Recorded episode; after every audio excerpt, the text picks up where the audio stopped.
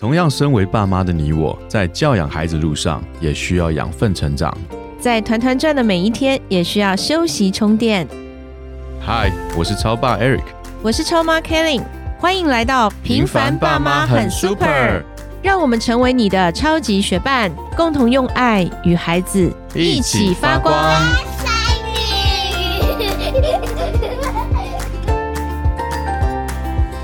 嗨，我是超爸 Eric。Hello，我是超妈 Kelly。今天同样很开心的邀请到胡祥志来到我们的节目当中，来请祥志跟我们的听众朋友打个招呼吧。嗨，我是祥志，大家好，欢迎祥志。对我们上一次的节目有提到，祥志有两个孩子，对，然后他的孩子都是祝，我知道孩子都是家庭的祝福，但是他特别的提醒我们，他的第二个孩子正是他们家的祝福。那我们很期待祥志来跟我们分享这个部分。到底是一个什么样子的祝福，让他认为是如此大的祝福？就我蛮期待今天这一集的，因为我看到我们大家访纲的内容，就是谈到父亲教养孩子这件事情。哎，我很期待今天就是坐在这里看看两位爸爸，你们是在怎么去分享，你们怎么在家里陪孩子啊，教养孩子啊，不管那孩子年纪多大，因为多半时候都是妈妈们之间的话题。哎，那个怎么样怎么，就妈妈之间聊的很多。可两位爸爸现在坐在我的面前，他们要开始聊教养这个话题。我今天真的非常期待，所以其实我先预告给爸爸妈妈们：如果你们现在已经打开了这一集要收听，请你把它听完，因为这个场景真的是蛮难得的。他甚至说，其实我觉得两位爸爸坐在这边听，我觉得这真的是一个呃，要要首先要先给你们两个鼓励来一个掌声，因为其实你们已经非常的。我觉得那个展现出来就是一个爱家、爱孩子、爱太太，所以家庭对你们来讲都很重要。那我觉得这一集我真的是很期待。所以祥志，你可以分享一下，因为你讲到老婆、孩子的时候，觉得比在你职场上面的那个眼神啊、那个光芒，其实更能够影响我们想要去听。反而今天要跟你谈职场，觉得好像嗯，就是一个很厉害的人，一个在职场上这么厉害的男人，可是他讲到他的家庭这么的有光的时候。我就很好奇，你在家里，你跟你的孩子之间，你们的亲子关系怎么样？你们是怎么相处的？我可以先讲一下我的大儿子好了，因为我是一九年生的第一个孩子，那他的名字叫胡敏生，怜悯像审判花生，这也是出于圣经。那我觉得他是让我一直不断看到我的小时候，你喜欢吗？呃。我相当的讨厌，我我我也是。另外一位爸爸也很有感，因为很奇怪，就是我忘记我小时候的样子了。嗯，其实我真的忘记。那我妈妈也过世了，我爸爸现在没有办法说话，因为他中风，没有办法说话，所以我根本不记得我小时候长什么样，也没有什么记忆点。后来我去带我的大儿子的时候，其实一直在让我看到我自己的样子。那。看到我自己样子，我又很讨厌他这个样子的时候，你就会知道我有多讨厌我自己。嗯，所以在那个过程，你才会发现我也需要被爱。就是其实我那个过程会发现我需要被爱，那我就去爱他。其实我就被祝福。嗯，因为我觉得我是好像我重新来被我爸爸爱过一次。哎，嗯，所以当我们缺乏爱，或是你没有爱人的能力，你去付出了，其实你就得到爱了。嗯，所以我是这样的，就是在这个过程里面，这是我很大很大的感触。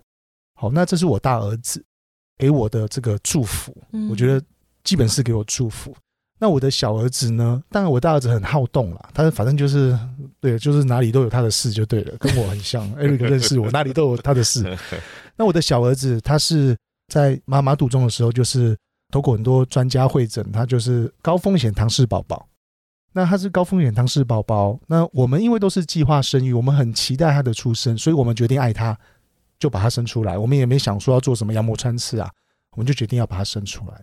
跟医生有做很多的沟通，后来生出来他是恶劣，第二天发现他是恶劣，恶劣就是他不是纯恶劣，他是恶劣，恶劣是里面裂掉。就是不完全呐，哦，所以我们当时候大概一年半的时候喂奶，其实我不知道每个爸爸妈妈你喂奶要喂多久，我们都要喂一个小时，每一餐喂，每一餐每一餐，因为他会鼻子会啊流出来，哦，而且我还记得有一次是，因为我不想要他 鼻子流出来，然后又这个鼻子里面很多奶，我不想要让他，我就会去希望把它清洁，结果把它弄伤了，他反而里面就出现一个破洞，就是那个过程是历历在目了，一年半吧，一年半的时间，那就是每一餐要这样喂。那后来因为它也生长迟缓，好，然后它又小鸡鸡又隐蔽，好，就是它长得比较慢，所以后来呃医生建议我们去看基因，然后我们去基因看，哇，果然中奖，因为它是基因异常的宝宝。好，那基因异常的宝宝，它其实学名叫做先天性糖基化障碍。哦，他现在是上海这个儿童医院的一个科研的对象。为什么？因为他的这个案例是目前全世界没有报道的。那意思就是说，他没有前面的案例可以参照。也就是说，他就像开盲盒一样，你外在有什么，你就比方说，他现在耳朵，我们八月多才做一次手术，四月多做了二裂手术，那外在的东西都很好，很很棒，已经已经都在。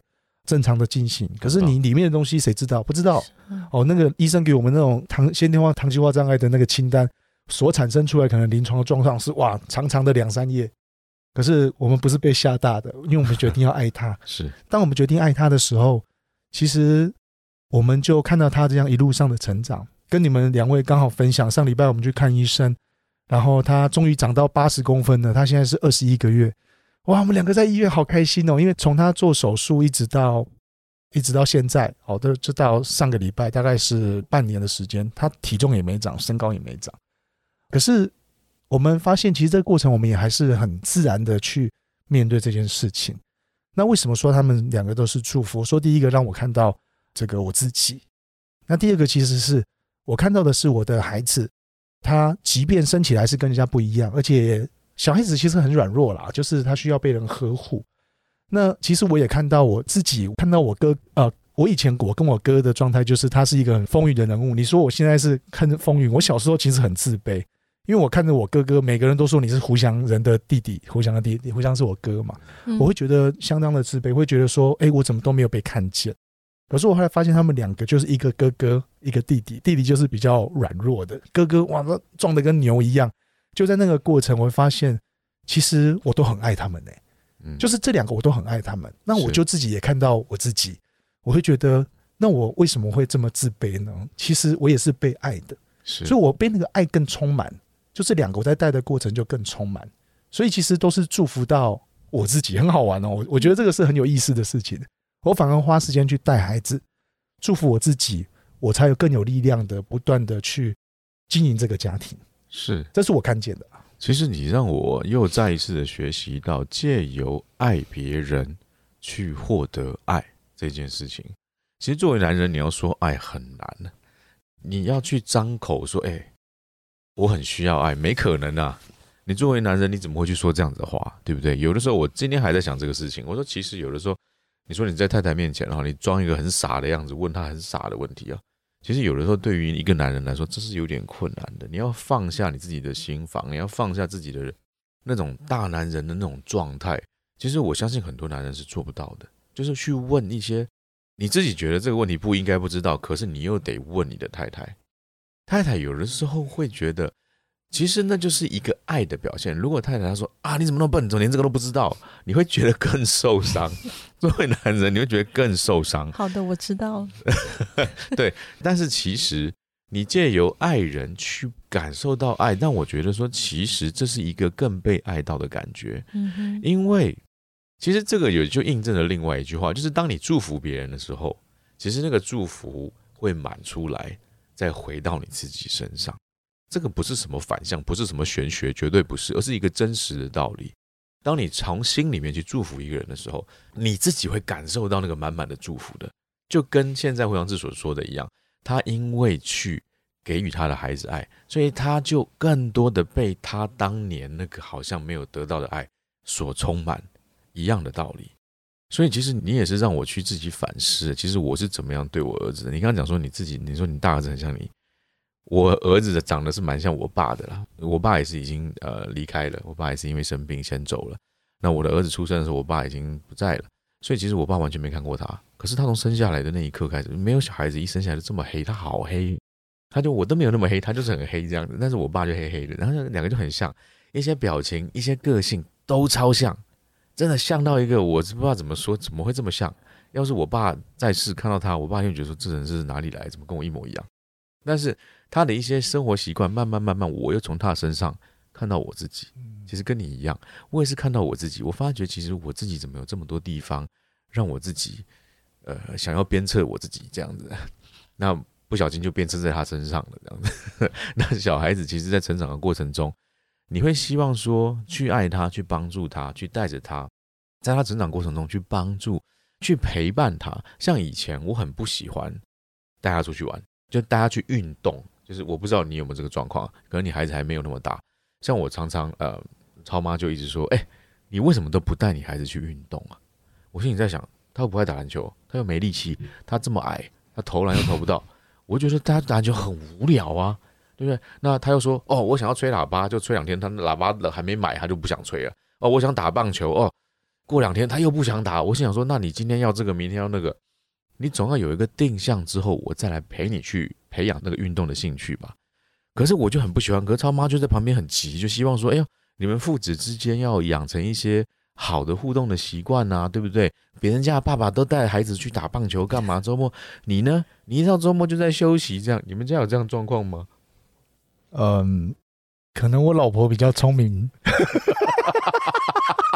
你们好像有点当我隐形，没关系，我接受。我今我今天来是有备而来的。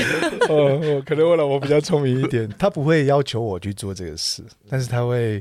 她会引导我，因为她知道我爱孩子，嗯，所以她的方式会这样，她会说：“哎，就是胡敏生，他真的很需要运动，而且我今天在跟他互动的过程里面，哎，他就是哪一个长才，比方说他就很会打鼓，他很很爱打鼓，很有节奏，他就所以我就看了一个朱宗庆的乐团，类似这样，然后就慢慢慢慢，然后就会引导我说：，哎，那你你有你有没有兴趣带他去这样子？他就会讲。